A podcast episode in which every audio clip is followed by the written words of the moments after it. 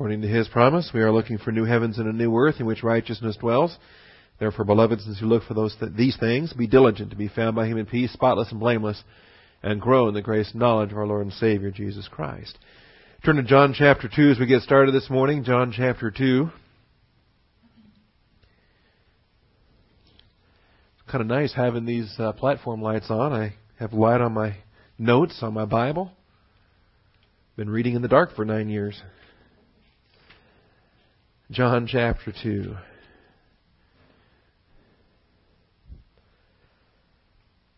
We are dealing with the first miracle of Jesus Christ and following the outline of the harmony of the Gospels that we've been using. We are in the midst of uh, the section that's titled Beginning of Jesus' Ministry, and the fourth one of which is the first miracle from John 2, verses 1 through 11. Began this uh, portion of Scripture last week, and we ought to be able to wrap it up here this morning.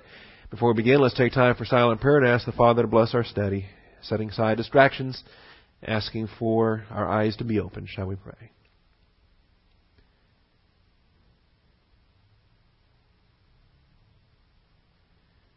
Father, we do thank you for the truth of your word. We thank you for its faithfulness. We thank you, Father, that the word transforms us by the renewing of our mind, that through this transformation process, Father, we are not conformed to this world. But Father, you shape our thinking, you fashion our, our very souls into that image of Christ, and we thank you for that.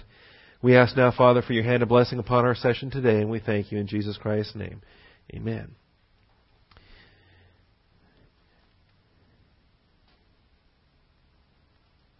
Checked the battery level on my mic. I checked my notes. I checked everything except my cell phone this morning. All right. So let me get that turned off.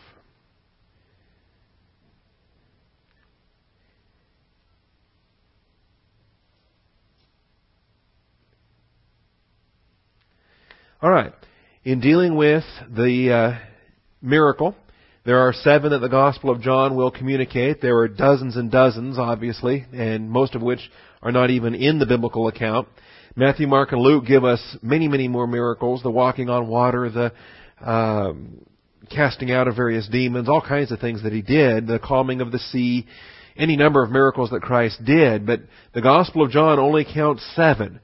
Uh, I believe we've said on a number of occasions Matthew, Mark, and Luke were all written years before John, possibly 20 years, 30 years before the Gospel of John was written.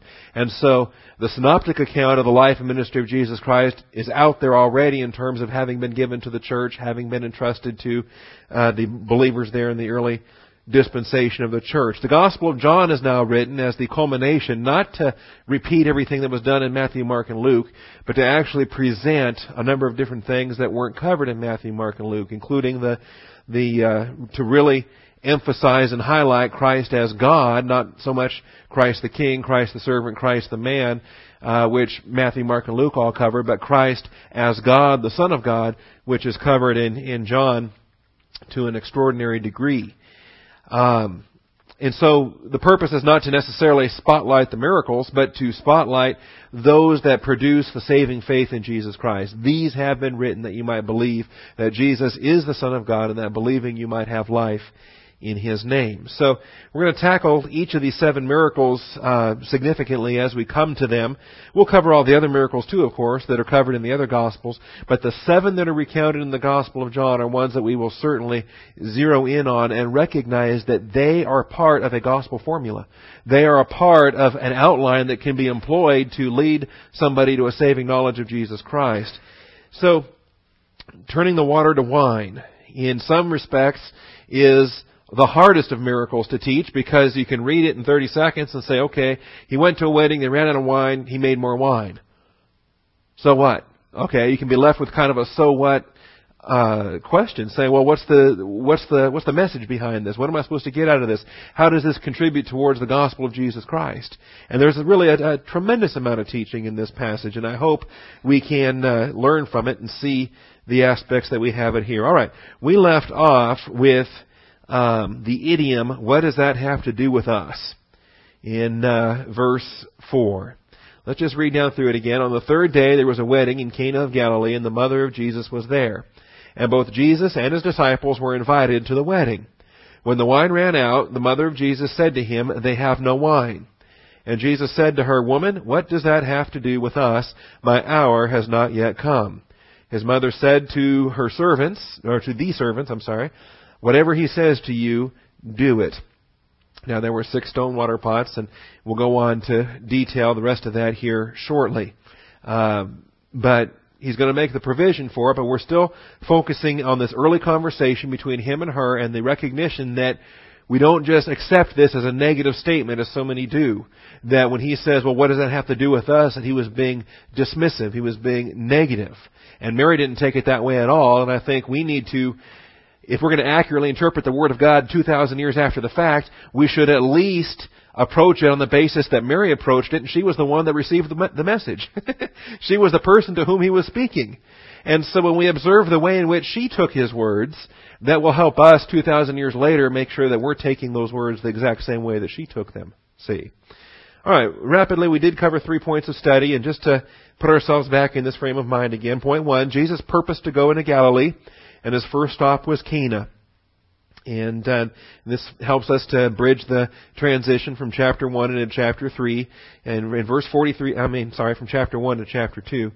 In uh, chapter 1 and verse 43 it says, The next day he purposed to go into Galilee, and he found Philip, and Jesus said to him, Follow me. They also found Nathanael in verse 48. Uh, so it's his purpose to go into Galilee, and as he arrives in Galilee, we recognize from verse 1 the first stop there is Cana. Under point 2, we made the observation that both he and his disciples were invited to a wedding being held there. Verse 2 is where the verb kaleo occurs. It does not occur in verse 1. The verb occurs in verse 2. And the subjects of kaleo are Jesus and his disciples. He and his disciples were invited to a wedding being held there. Mary is not said to have been invited, but rather indicated as being there. Alright? It's not splitting hairs, it's not being picky, it's not, uh, all the things that Timothy warns about, about the endless disputes and wranglings about words. It is, though, a careful reading of the text and a recognition that um, that sometimes there's too much that's read into it as opposed to simply accepting it for what it says. Uh, we are not going to fall into that trap. We are not going to view um, this as as being Jesus' fault or the disciples' fault or somehow Mary was invited to the wedding and because Mary was invited to the wedding, she felt obligated that, that Jesus was in town. Well, okay, fine, Jesus is invited and that, oh well, he brought all these hulking fishermen with them, these thugs and so forth, and, and they drank too much wine, and that's why they ran out of wine. Is because they didn't plan on having an extra, you know, pack of disciples. And usually when I read these things, it's Jesus and all twelve disciples all of a sudden. Now there's a crowd of thirteen that had been added to this wedding thing, and that's why they ran out of wine. You know, that, the text does not support that. The text doesn't even hint at that. And I think if we carefully examine it, we recognize that uh, Jesus and the disciples are the ones with the invitations, and Mary is not. And we're left uh, not knowing what her status is, or why she's there, or what she's doing there. We just make the observations we make, and then we don't press it beyond that. All right. If if if uh, we're trying to interpret a passage and we force uh, something into it that's not there, then we have a flawed hermeneutic to begin with, and we're going to end up with a, with a flawed interpretation. Her specific responsibility in this wedding is not clear. It does not say why she's there. Doesn't say she's invited. Doesn't say she's hosting. It just says she's there. We know that she has a concern for the wine, which may go beyond what a guest would be concerned with. But her statement to Jesus about it indicates maybe she expects him to do something about it. Maybe not. Maybe she's just simply informing him of a factual reality. She does refer to it as their problem, not our problem, when she says they have no wine. She doesn't say we have no wine. She doesn't say we ran out of wine. What are we going to do about it now? She says they have run out of wine. And yet, we know clearly from verse 5 that she does have influence with the servant staff. Alright? She does have influence with the servant staff. Then when she says to the servants, uh, to the deacons, to the diakonoi, I think it's diakonoi there, uh, when she says to the, to the table waiters, we, they have run out of wine, or and when she says to them, whatever he says to you, do it, they do it. See? And he gives them the instructions. Take these empty water pots here. These were the ones that were used for the, the, the hand washing, the foot washing, the ritual purification of the Jews. And now they're empty because all the water had been used for that purification before this whole process started. And they're just sitting there. And so he says, alright, fill those with water. Now, obviously in a busy wedding and all the other things going on, they would have other things to do than just fill some discarded things with water, unless of course they were truly obeying Mary and following the instructions. In other words, she does have this influence with the servant staff. Finally, the last observation we make just in terms of the background for this Canaanite wedding, Canaanite wedding I should say, Cana was also Nathaniel's hometown. And we know from chapter 1, he's picked up Philip and he's picked up Nathaniel, and at least, at least now, Jesus, Andrew, Peter, uh, Philip, and Nathaniel are there. At least those five, and I believe also James and John, because we have the unnamed disciple, and uh, and I believe that unnamed disciple also went to get his brother. So minimum there's six disciples here. I mean maximum six disciples, minimum four disciples, and we can assume that the unnamed one is there as well. But Cana was Nathaniel's hometown. So the disciples' invitation may not have been due to their association with Jesus or his association with Mary. It may have had nothing to do with Mary. It may have everything to do with Nathaniel. See? Scripture doesn't tell us, and so we're not going to bang our heads against the wall trying to figure it out. Alright? This is simply the background. There's a wedding. Jesus is invited. His disciples are invited. Mary is there. They run out of wine. That sets the stage. Alright? Under point three, these words to Mary are the first recorded since Luke 2.49. Now a lot of years have gone by since Luke 2.49. He was 12 years old in Luke 12:49 in Luke 2:49. He's now over 30 years old, probably closer to 33, 34 years old. See, that expression is so vague about being at least 30 years of age or being about 30 years of age is so vague in that it's, it's pointing out that he was of age to be of service in terms of priestly ministry or any other adult capacity in the, in the, uh, uh, solemn assembly of Israel, but we don't view that expression as being a precise statement that he has to be 30 years of age in that given year. See, if we work on the chronology of Jesus Christ and we say, okay, he was born in anywhere from 5 to 7 BC and he was crucified in 33 AD, well then what does that mean? That means he was 38 to 40 when he was crucified. See. Some hold to a 30 AD crucifixion and you can adjust the age there accordingly. In any event, at least 18 years have gone by here, probably closer to 20 years have gone by in between Luke 2 and John 2. Now, has he said things to her between then? Of course. He's had all kinds of conversations with his mom in the last 18 years. But so far as the scripture is recording, the words in John, in Luke 2 and the words in John 2, there are no intervening words that the scripture records for our edification. So we look at those words.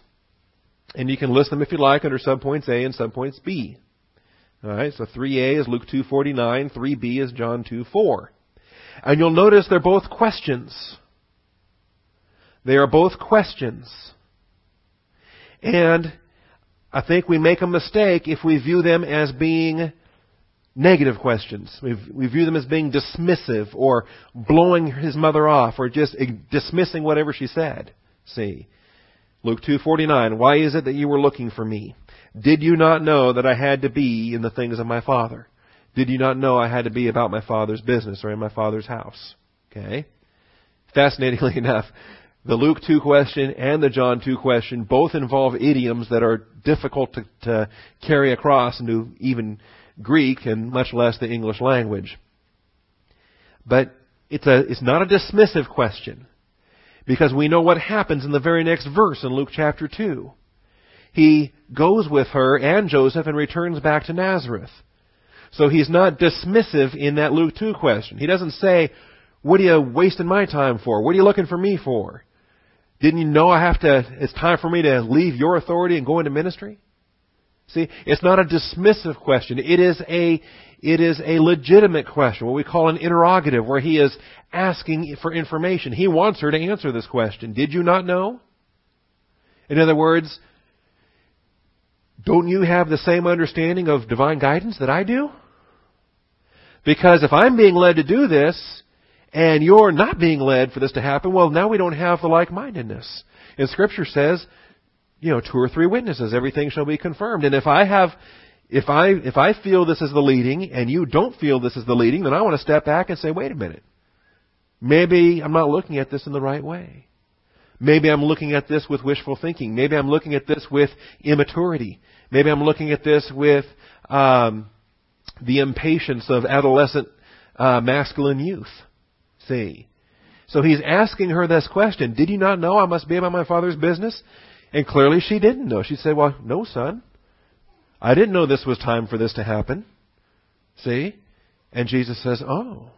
All right, well, this must not be time for this to happen. And he goes back to Nazareth. And he lives there another 18 years or longer, 20 years or longer. See? Now you and I can look at that and say, well, obviously, because Joseph's about to die. Jo- uh, Mary's going to be widowed. Jesus is going to become a carpenter. Jesus is going to be supporting his mother, supporting his brothers, his sisters. All right? There's a lot that happens in between Luke 2 and John 2 or John 1. See? There's a lot of work that he has to do in temporal secular life before he goes, before James and, and the older brothers are, are now working and supporting the family. So now Jesus can go to, uh, at, at least 30 years of age and go get baptized and begin his earthly ministry. So, there's a question in Luke 2 and it's not dismissive, it's not negative, and it's not insisting that he's going to do what he's going to do. Okay? And so we look at this question in John 2 the same way. It's not negative. It's not dismissive. He's not telling Mary, you know, I don't care what you want. I'm going to do what I'm going to do. Because you can look at this question in John 2 very negatively. What do you, what to me and to you, woman? My hour is not yet come. See. She says, well, they ran out of wine. He says, well, who cares? Not my problem. My hour is not yet come. And, and you could look at that as a very negative thing, where he's just blowing her off and saying, not my problem, not your problem, none of our business. My hour has not yet come. I'm not going to do any miracles. But see, in the very next verse, he does the miracle, or in the very next context, see, he instructs these guys. He says, man, pour some water. I'm going to provide the wine. So he's not blowing her off and refusing to do the miracle. He's doing the miracle. So we can't view this statement as being dismissive. Just like with the question in Luke 2. We also notice under point C, Mary is neither rebuked nor discouraged by Christ's answer. Because when he makes this statement to her, she says to the servants, whatever he says to you, do it. She's not discouraged. She's not rebuked. She doesn't just, you know, fall silent and say, okay, all right, son, you're right. Not our problem. She goes and she starts getting with the servants. She's neither rebuked nor discouraged. And so we can learn a lot by what she does and how she took his message so that we don't take it the wrong way. We want to take it the right way. Not negative, but positive. Positive. And this is where we left off with main point four. This, this idiom, ti emoi kai soi. Tia moe kai soi. What? This is quite literally, T is the particle here, interrogative or declarative. What? All right? What? To me and to you. Those are just the literal words. What to me and to you. What to me and to you. As uh, the New American Standard puts it, what does that have to do with us? Okay? And it can be taken very negatively or it can be taken very positively. It may not necessarily be dismissive. And I think the full context means, uh, I think it's indisputable. I don't even think it's debatable anymore. Especially when you relate it to Luke 2 and you look at the whole context of this chapter. She didn't take it to be dismissive. She took it to be supportive. Because as soon as she heard it, she went and started grabbing servants and saying, hey, it may be supportive. You could render it not a matter for you and I to be worried about. See, no problem. Not a matter for you and I to be worried about. This is easy. This is just wine. this is simply this is simply the provision of a need. And you know, God the Father's been in that business forever. The provision of a need, what is that? That's easy. That's easy. We got some harder things coming up, like the cross. okay? So this deal here with the wine, No problem. Don't even say another word. Don't even mention it. Okay? Not a matter for you and I to be worried. What is that to, for you and to me? Okay? Or for me and to you? This is the small stuff. The Hebrew idiom, subpoint A. The Hebrew idiom is found twice in the Old Testament. Judges 11:12, 2 Samuel 16:10. Part of the part of the issue too is that we're reading the Greek text, uh, but the statement itself is not a Greek statement. The statement itself is a Hebrew idiom that has been translated into Greek as it's been recorded in the text of John chapter 2. But the idiom itself, the expression, is not a Greek expression, it is a Hebrew expression. And so we're, we're translating a Hebrew expression that's been rendered into Greek that's now we're trying to bring it across into English 2,000 years later, and why we wrestle with it a little bit. And even the Hebrew idiom itself can be either positive or negative. It can be supportive. It can be dismissive. Alright? It can be frustrating. And, and this is where, really where we used the bulk of our time last week because those two instances, Judges 11:12 was the incident, incident with Jephthah, the judge, and 2 Samuel 16:10 was an incident with David and his two nephews, the sons of Zeruiah. And I like the way that this idiom has its two instances because we can observe one of them is supportive, the other one of them is dismissive and frustrated. Okay? There is no doubt that David was pulling his hair out angry, frustrated, beside himself, just totally, totally at odds with his two knuckle-headed nephews. Alright? What am I going to do? I mean, Joab brought him no end of grief. Abishai brought him no end of grief. All of these things, even Asahel when he was still alive, these nephews of his were something else. And when he says, what do I have to do with you, O sons of Zeruiah? Clearly, in that passage, he is exasperated and he is just ready to you know, be done with it. Okay? But that's not the that's not the same context as we have it in John 2. We don't have anything approaching that with Jesus and his mom. That he's just so sick and tired of her meddling, he's sick and tired of her questions, he's sick and tired of her all these No, there's none of that. It's not a negative context in John 2. And so I think the example of Jephthah in Judges 11 again is a very valid one to look at because it's positive, it's constructive. Jephthah's going to this king and saying, "What is it between you and me? Where's the difficulty? How can we resolve this? Let me know what your grievances are. We'll settle those. We don't have to go to war." Okay? Very reasonable. It's just kind of a, "What's the matter? Let's take care of it." Okay? And that's what Jesus is saying here to Mary. What's the matter? Let's take care of it. Okay? Very reasonable, very positive, very supportive. Interestingly enough, even the demons use this uh, idiom. They use it in Mark 1:24. They use it in Mark 5:7. They use it in Mark 1:24. They use it in Mark 5:7. And I think the use of it by the demons has colored the way that interpreters will examine the use of it by Jesus Christ. And I think that's just a flawed hermeneutic. The demons use it. They say, you know, what business do you have with us? You know, why or have you come to torture us before the time? You know, uh, all, the confrontation with Jesus, the confrontation with the Son of God. Very adversarial, very negative, very demonic, shall we say. Let's not use the examples of the demons in talking to the Son of God. Let's not use that to color our understanding of how Jesus uses a phrase with his mother. There's just no, there's no, uh, there's no reason to do so. It's, in, it's incongruous to try to do so. So even though the demons use it in Mark 1 and in Mark 5, 7, there is, that, that is no reason to take that as the basis for interpreting John 2. Are we clear on that? Especially when we recognize that both the Mark use and the John use aren't even Greek to begin with, but they have their foundation in the Old Testament. So let's go back to the Old Testament and let that serve as our guide. Let that serve as our as our uh, basis for interpretation. And I think there we do real well.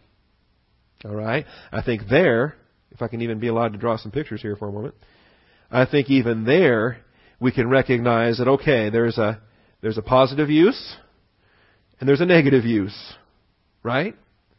And we can say, okay, in the New Testament, what do we find? Well, we got the negative use when the demons are challenging Jesus Christ. But we could also have the positive use in John 2 when Jesus is talking to his mother. Okay? So this idiom does not have to be a negative one. And uh, the demons might use it negatively, but let's not just jump to the conclusion that Jesus Christ is blowing off his mom with a negative statement, because that's not what's happening here. All right, point C then. English translators have an awful time with it. All right? English translators. First clue I get if I'm in a Greek text and I'm looking at it and wondering now what's the best way to render this into English for a 21st century, not just a 21st century American audience, but for a, let's face it, uh, an Austin, Texas audience. Okay? Because I'm not trying to translate the Bible and, and create a, an English translation. I'm trying to communicate truth to a body of believers in a specific location. And one of the first things I can pick up on is if I pick up four different English Bibles and they've got four different translations, that's a clue that we're dealing with a text that's not the easiest to bring across into English. If I bring up 10 and they've got 10 different, that's a clue. If I bring up 20 and they've got 20 different, that's a clue. If I bring up 22 and I have 20 different translations among 22 different English versions, then that's extraordinary. And that's what we have here. Okay? Now, I don't know if you want to write all these down. I don't know if you maybe just want to look at them and, and read them. Um, this is how some of them look. What do I have, what have I to do with thee, woman? That's how J.N. Darby translated his text in the late 1800s. What have I to do with thee, woman? Or, King James, also the American Standard of 1901, Woman, what have I to do with thee?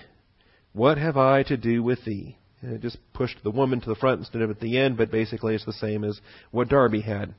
Okay? The Amplified Bible not only translated it, but put a parenthesis in there to explain it even more. The Amplified Bible, dear woman, what is that to you and to me? And then in parentheses, what do we have in common? Leave it to me. Amplified New Testament. I don't follow that myself. Uh, contemporary English version, the Good News translation, both of which render this, Mother, my time hasn't yet come. You must not tell me what to do. All right? You ever have a son that tells you, don't tell me what to do? Okay. Well, Jesus is over 30. He's an adult son. He's been out of the home now for some time, at least going to we don't know how long he left home before he got to the River Jordan, but he's been baptized. He had 40 days in the wilderness. He's been gathering disciples. You know, she may not have seen him for a couple of months, may not have seen him for a year. See. The English Standard Version, woman, what does this have to do with me? I think that's weak because it doesn't include the you part of it. It's just the me part of it, and the, there's a you particle in there. Uh, what has this concern of yours to do with me, woman? Okay, that's how the Holman Christian Standard Bible translated it. It included both the your and the me part of it, but it made the concern hers, and he has nothing to do with it. When literally it says, what to me and to you. And the me comes before the you in the Greek. What has this concern of yours to do with me, woman? How does that concern us, woman? I can't help you now, he said. It isn't yet my time for miracles. That's the Living Bible. And yet, then he turns right around and does a miracle. So what's up with that? And then this one. Jesus said, Is that any of our business, mother? Yours or mine? This isn't my time. Don't push me. All right?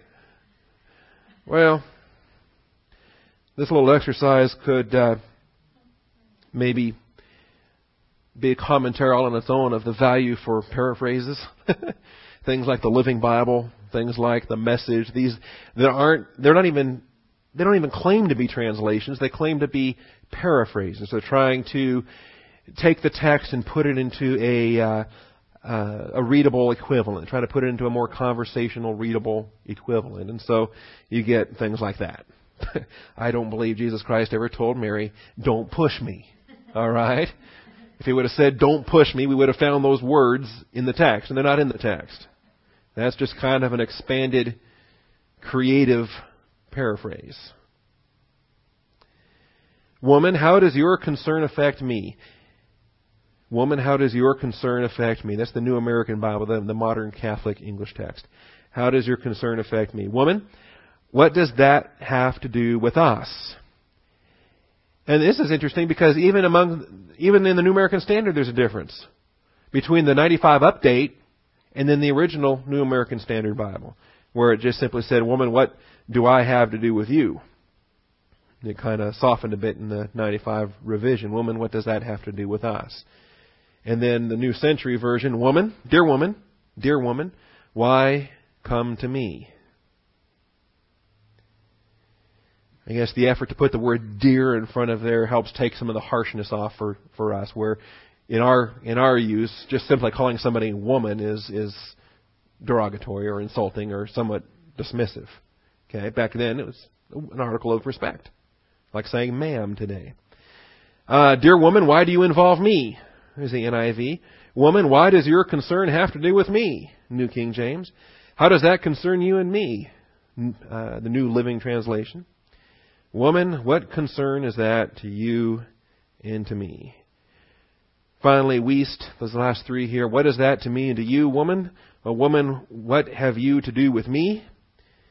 And what to me and to thee, woman? All right? That's Young's literal, and sometimes he just slaps a word down every time he sees a Greek word, and that's what it's designed to do. Woman, or what? T, uh, to me, emoi, and kai, to thee, uh, woman. All right? In any event, you see why the English translators have such an awful time with it.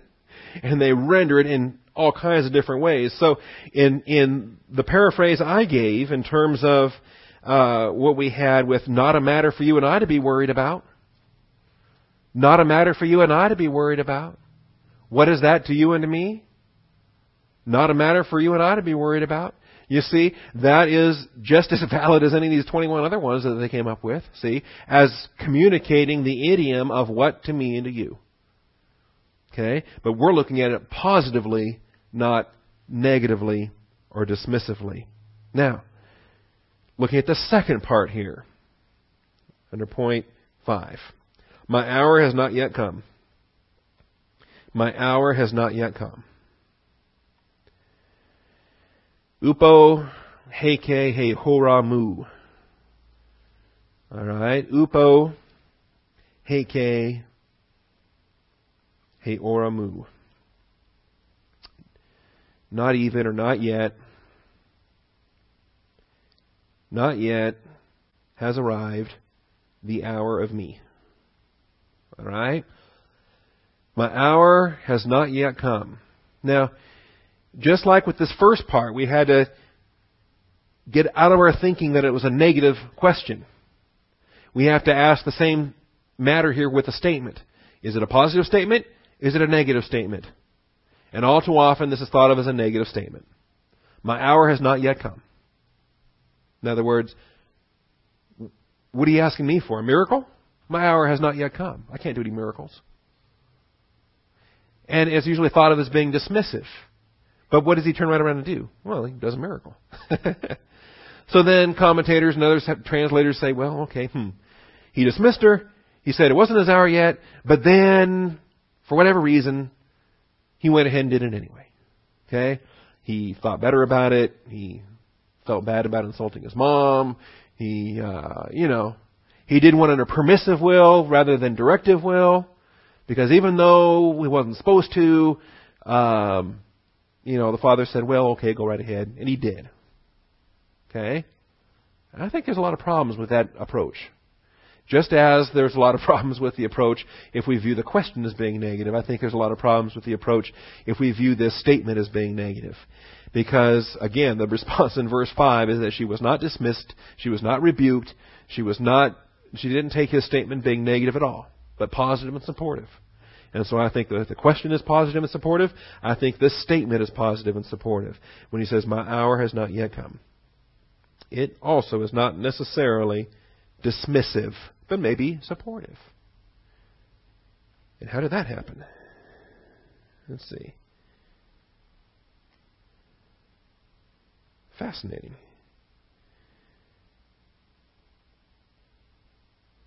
Okay. I'm not sure how that happened. Um, subpoint A. This passage is usually thought of as My hour has not yet come, so don't expect me to do any miracles. That's normally how it's taken. The problem with that is that Jesus immediately follows that statement with a miracle. Jesus said to her, Woman, what does this have to do with us? My hour has not yet come.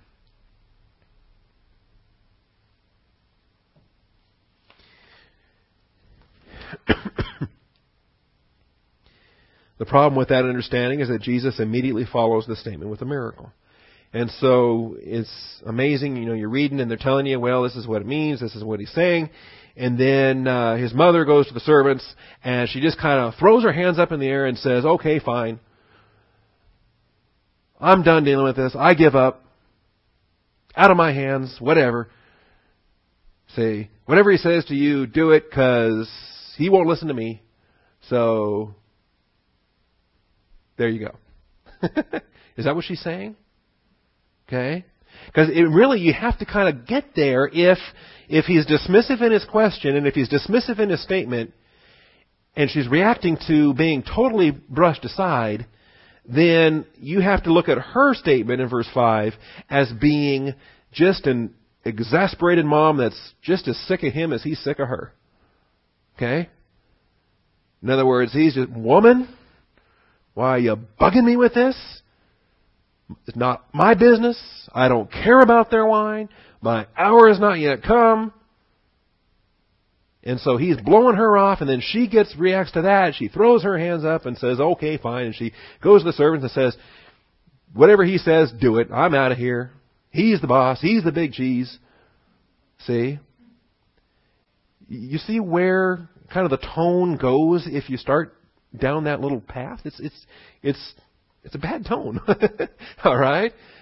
Obviously because so much of this poor mental attitude and reactionary stuff would be sinful on Christ's part, and we know he never sinned. So let's slow down, go back, examine. What if it's not a negative statement? It's a positive question. It's a positive statement. Mary responds positively. She's excited about what Jesus is about to do. She goes and she gets these servants, these diakonoi, deacon, table waiter servants, and she says, "Okay, get ready now, because we're going to provide you with the wine." Okay, and I think in that context, everything um, everything comes across in a much better way. Point B. This passage could also be thought of as a positive statement. My hour has not yet come. So there's no reason why I can't work a miracle. You see? My hour has not yet come. Of course I can take care of this. Okay? Because what hour is he talking about? Is he talking about his hour to do miracles? Or is he talking about his hour to go to the cross? He's talking about his hour to set aside everything and be crushed. So if you look at this as being positive, you could say, hey, my hour has not yet come. So there's no reason why I can't do a miracle. See? My hour has not yet come. So I am still in the work assignment to reveal the Father. I'm not yet in the work assignment to lay down my life. My hour has not yet come. That's not time to mourn and weep. It's time to drink. In fact, even the Pharisees couldn't get a handle on that. At one point, we're going to see they're going to they're going to be bamboozled. They're going to say, "Well, how come your disciples don't fast? How come your disciples don't uh, don't abstain from alcohol? Why, what is this with your disciples? They're eating, they're drinking." And Jesus is going to say to them, He says, "You know, there is a time coming when there's going to be a whole lot of grieving and a whole lot of weeping, and I am going to go to the cross. But for right now, it's not time for that yet. See." And I'll show you those scriptures here in a moment. So, let, if we're going to view the question as being positive, let's keep that frame of mind as we view the statement, my hour has not yet come. That's a positive one. My hour has not yet come. There's no reason why I can't work a miracle. You bet. Subpoint one. This is main point five, subpoint B, subpoint one. Are you following that when I do the outline that way on the okay. And you have that glorious husky gold up there now. It's no longer that puke lime green. I just celebrate husky purple and husky gold. Isn't that wonderful? Even though my team had a losing record and failed to make a bowl game this year, oh well. All right. Let's stay in the Gospel of John, shall we? To find uh, how this author uses these words in particular contexts. John chapter 7 and verse 30.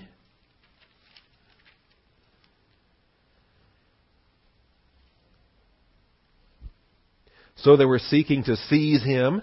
This is uh, this crowd here and and um, in Jerusalem, and some of them are a little bit confused because in verse 25, some of the people of Jerusalem are saying, "Is this not the man whom they're seeking to kill?" Look, he's speaking publicly, and they're not saying anything to him. The rulers do not really know this is the Christ, do they? The crowd's starting to figure it out. And they're starting to think that the Pharisees are clueless. The problem is the Pharisees are not clueless. The Pharisees know he's the Christ, and they hate him anyway. And then uh, they were seeking to kill him. And it says in verse 30, they were seeking to seize him, and no man laid his hand on him because his hour had not yet come. The hour of his crucifixion. The hour to be seized. The hour to be taken under their control and hung on a cross. That's what the hour has not yet come is all about. But many of the crowds believed in him, and they were saying, when the Christ comes, he will not perform more signs. There's the miracles. He will not perform more signs than these which this man has, will he? So there you have it right there. The, the hour can't apply to miracles because he's doing miracles. He's turning water to wine in chapter 2. He's doing miracles here that they're witnessing in chapter 7. They're totally convinced that he's the Christ because of the miracles. But when his hour has not yet come, that's not for miracles, that's the hour for crucifixion. Likewise, the context in chapter 8 and verse 20. These words he spoke in the treasury as he taught in the temple, and no one seized him because his hour had not yet come. Okay? And it's quite interesting by the time you get over to chapter 17, and he prays to the Father. John chapter 17 in verse 1, Jesus spoke these things and lifting up his eyes to heaven, he said, Father, the hour has come. Man. like the opening scene in The Passion when he's in the garden and he's praying and you know, you know, fasten your seatbelts. This is about to take off and this is what's going to happen and he knows it's going to happen. And he submits to it. Glorify your son. What a statement. All right, well, we'll get there at some point, Lord willing. We're still in chapter 2 for the moment. So repeatedly in John, the coming hour references the coming crucifixion. So for those who take it dismissively and say, well, my hour has not yet come as a negative statement, it's a dismissive statement, they have to also conclude that the hour he's talking about is the hour to perform miracles. Okay? And if, if that's what they're talking about, well then ask them to show you when that hour comes. Ask them to show you when the hour to perform miracles comes because it, has got to come sometime in between verse 4 and uh, following because he's about to do the miracle. So when does the hour for miracle starting, you know, for, when does the hour for miracle producing come? Okay.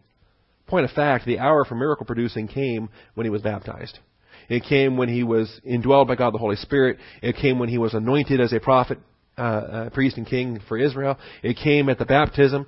And from that moment forward, when he's in prophetic ministry, the hour is perfectly valid to do any miracle that the Father designates him to do. Just like any anointed prophet would do. See? So the hour for his miracle doing came in chapter 1 when he was baptized. Point 2. Crucifixion. That would indeed be a time for sorrow. But until that time, the order of the day is to rejoice. That would indeed be a time for sorrow, but until that time, the order of the day is to rejoice. Matthew 9, Mark 2, Luke 5, all of these contexts in the Synoptic Gospels make it very clear that 30 years later, when the Gospel of John gets written, that um, this aspect of, of uh, rejoicing should be understood. Matthew 9, 15. And I think these are equivalent, in other words, parallel accounts. And so they'll all say, by and large, the same thing. Matthew 9:15 Verse 14, the disciples of John came to him saying, Why do we and the Pharisees fast, but your disciples do not fast? And Jesus said to them, The attendants of the bridegroom cannot mourn as long as the bridegroom is with them, can they? But the days will come when the bridegroom is taken away from them, and then they will fast. Okay? Keep these things in mind because as we as we conclude this aspect of this wedding, there's so much more to it than just this one wedding. We're looking forward to another wedding, a much more important wedding with a much greater wine. All right? Mark chapter 2 and verse 19. Again, John's disciples. Again, Jesus answered, While the bridegroom is with them, the attendants of the bridegroom cannot fast, can they? So long as they have the bridegroom with them, they cannot fast. But the days will come when the bridegroom is taken away from them, and then they will fast in that day. Luke 5.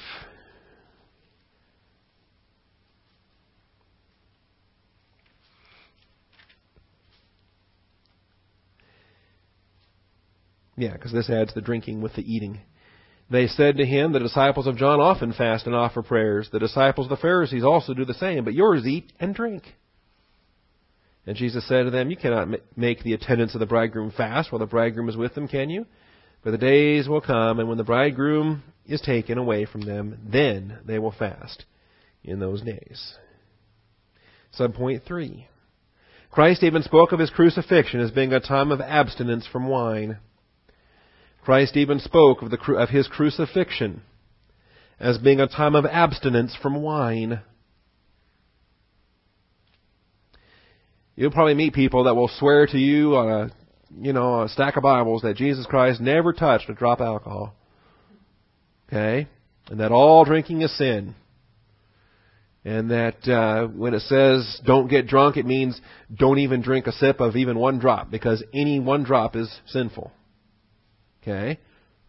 Doesn't say one drop is sinful. It says don't get drunk. Okay. Says elsewhere drink a little wine. Could be stomach reasons, could be other reasons. Men prepare a meal for enjoyment, and wine makes life merry. See. There is a provision there for humanity.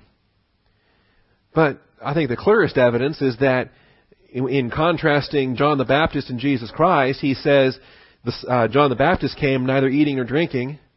See? In other words, he was under dietary and alcoholic restrictions as a, Nazar- a lifelong Nazarite vow. But the Son of Man comes eating and drinking, and you say, Behold, a gluttonous man and a drunkard. And that, con- that contrast makes no sense whatsoever if Jesus was the same teetotaler that John the Baptist was. See, there was a contrast there, and Jesus was saying, You guys aren't satisfied with anything. You weren't satisfied with the Baptist when he had no wine. You weren't satisfied with me when I was drinking wine because you say, well, you're just a drunk. And Jesus says, I'm not a drunk, never got drunk, but I ate and drank with sinners to lead them to Christ.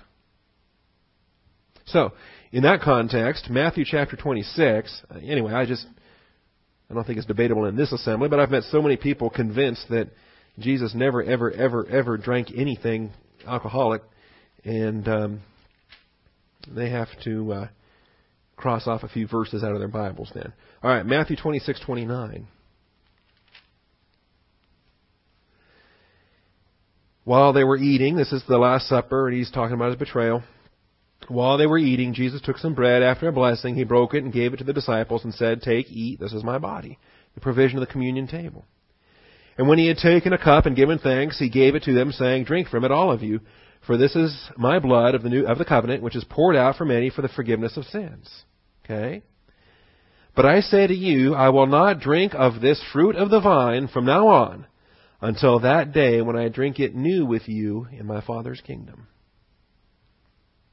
See, prior to this night, he and his disciples regularly partook of such beverages.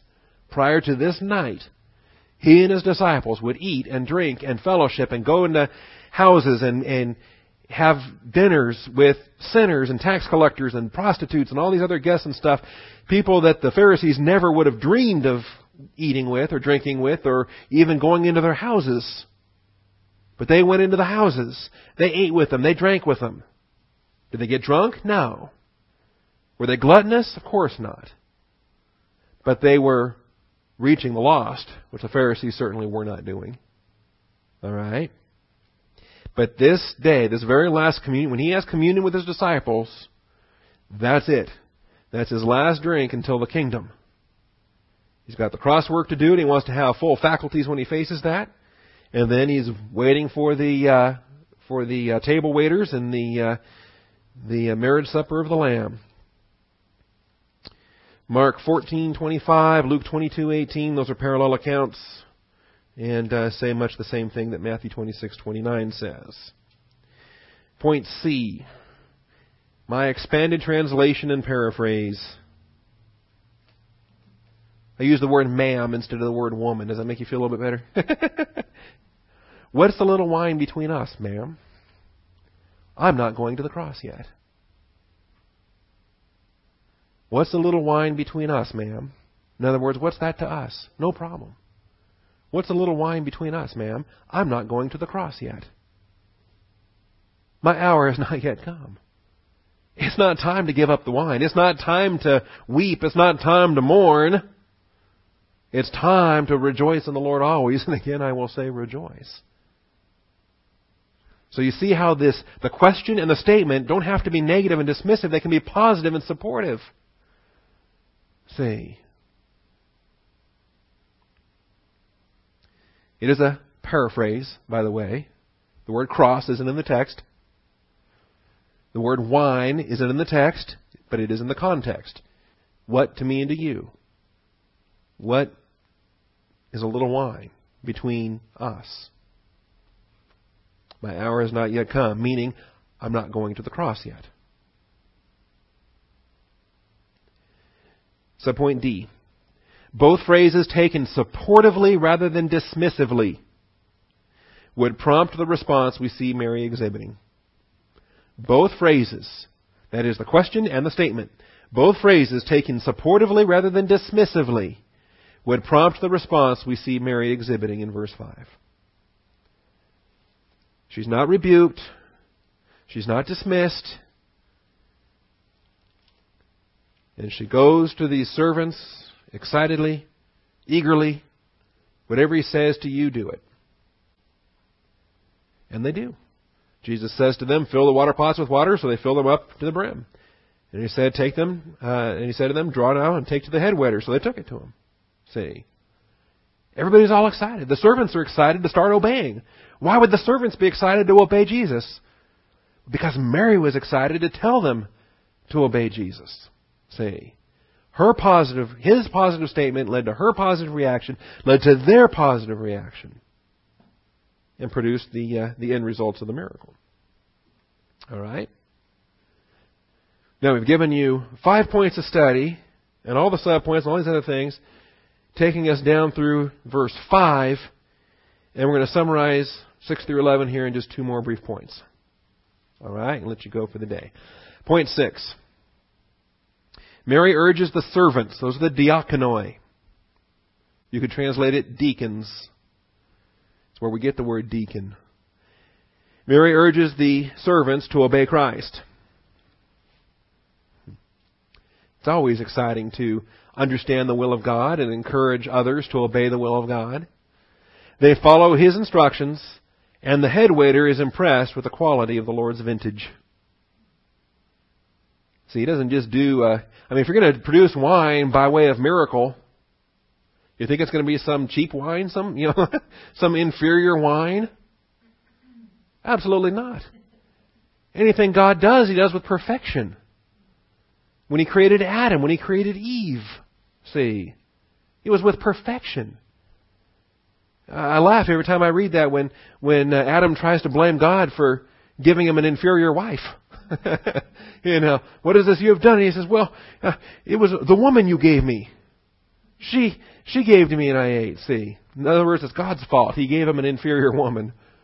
If only he would have given him a more supportive wife. You know, if he would have given me a, a better wife, I wouldn't have made this mistake. That woman you gave me. Like somehow it's God's fault for giving him the wrong woman or giving him an inferior woman. See? No, no, no. God gives you the best woman on earth or the worst woman on earth or somewhere in between. That's totally irrelevant to Adam and his responsibility. Okay? But we know anything God does, He does with perfection. He gave Adam the perfect wife.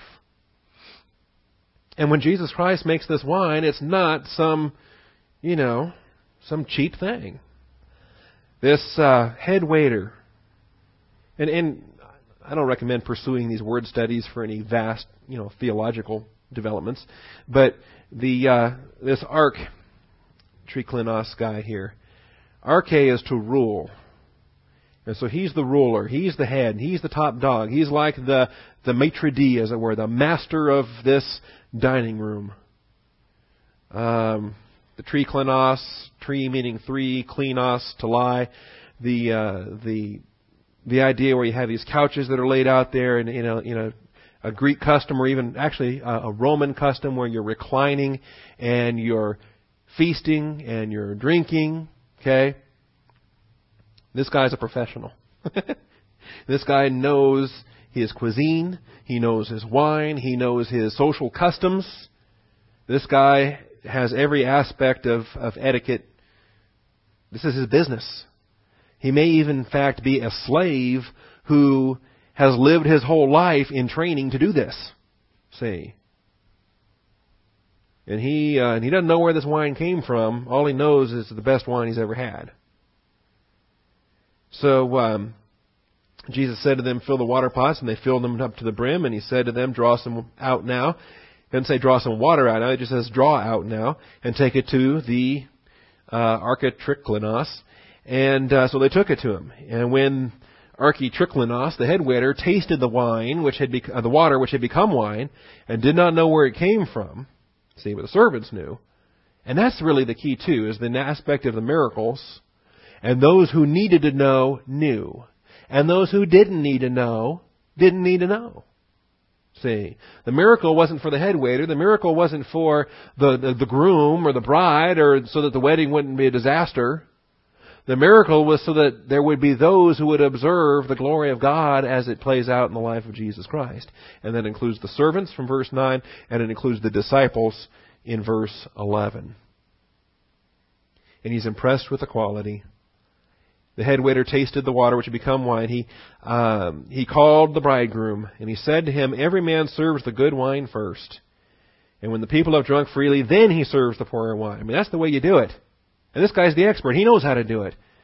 You got some cheap wine, you want to get rid of it? You can do that, but you have to wait until after you've already served your best wine, until after their palates have already been adapted to that wine, and after they've gotten a bit tipsy, when they can't really tell the difference anyway, then you start dishing out the watered down stuff, and you start dishing out the inferior stuff, and they can't tell the difference anyway. It's only the first round that has to be perfect because after that, senses are a little bit dulled, especially if it's really flowing in the ways that the uh, Romans and Greeks could do. All right? This man's the expert, and this is the best wine he's ever had. Point seven. This event was the first of his miracles, and his disciples responded in faith. This event was the first of his miracles. That's what verse 11 says. This beginning of his signs. So don't believe any of those apocryphal books or the Catholic stories and these things he did as a childhood, you know, the childhood miracles of Jesus and all those other things. They're not biblical. They have no business in the scriptures. All right? And the scriptures say this was his first. And his disciples responded with faith, it says. His disciples believed in him. Servants in verse 9, disciples in verse 11, these that were permitted to view the miracle. And what was the response? The response was faith. What's the purpose of any miracle? Saying, I'm a little bit out of time, but what's the purpose of any miracle? It's not just for the gee whiz value of doing a miracle. It's not just to never run out of wine. You know, that would be great.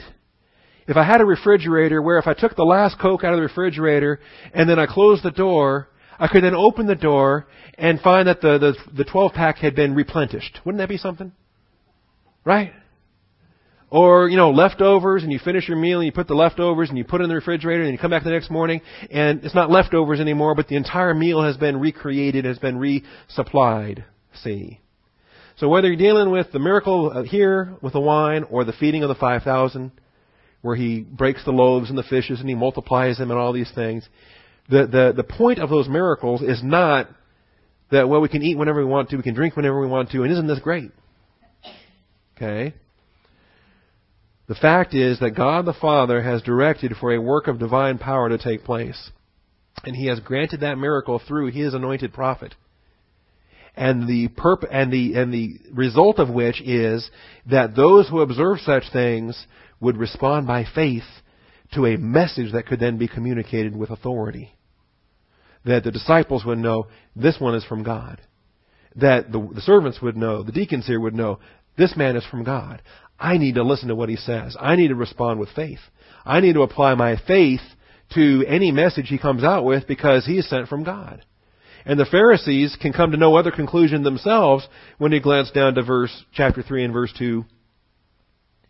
Nicodemus of the Pharisees comes and says, We know, Rabbi, teacher, we know that you have come from God as a teacher. For no one can do these signs that you do unless God is with him. And when, when Nicodemus says we, he's, talk, he's including all the Pharisees there. They had no doubt that he was from God. The, the, the miracles were undeniable. The only difference is the disciples responded by faith and listened to the message. The Pharisees responded without faith. They responded in pride, and they hated him for it. And that's all the difference. They both saw the same miracles, but the disciples responded with faith. And see, this isn't saving faith. When it says his disciples believed in him, we don't think that yesterday Philip was an unbeliever and today he's a believer. See, that's not saving faith there, but that is the, the faith of the Christian way of life, where we walk by faith and not by sight, where we witness God's working and we respond by faith. Alright?